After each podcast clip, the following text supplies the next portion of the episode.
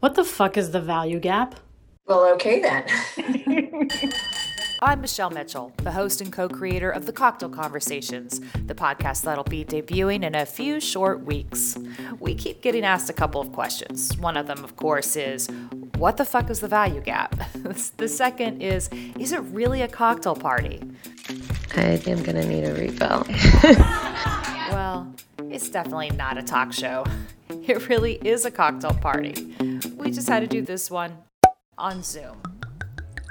I'm sitting in the woods drinking. This is really hard work.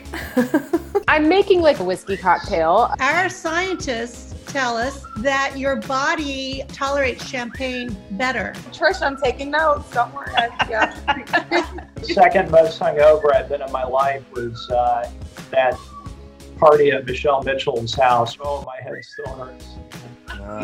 Here's how it works we invite in a respected expert. I talk a lot about language. It was enraging to write.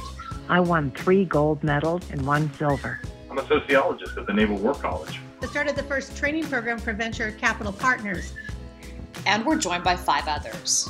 I'm finalizing a digital asset friendly bank. I might be the poster child for not doing the right thing.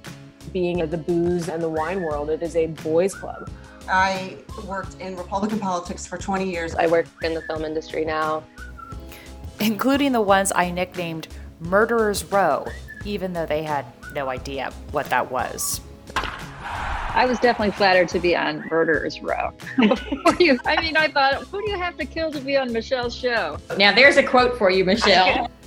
We're here to create a new kind of conversation, one that's not part of the anger industrial complex. It's not screaming talking heads. Our language fails us for what we're what we're living through, what we're witnessing, almost like seeing a new color that we don't have a name for yet or a note that we haven't put in one of our scales. Every year just in athletic scholarships, there's a billion dollars that girls and women lose because they're female for no other reason.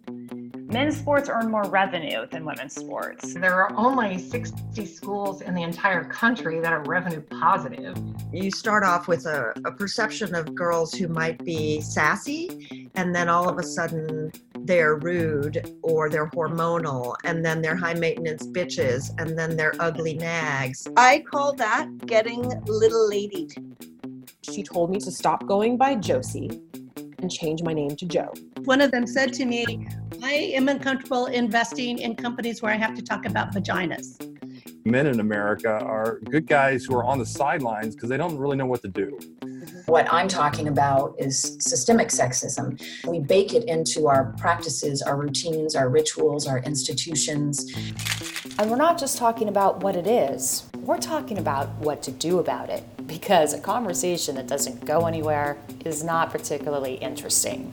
What are we lighting up? What is it that we can do that will change the cultural dynamic? The question is what motivates the four of you to change a world that completely is built to be best and easiest for you? Are we going to take our money and create the world we want?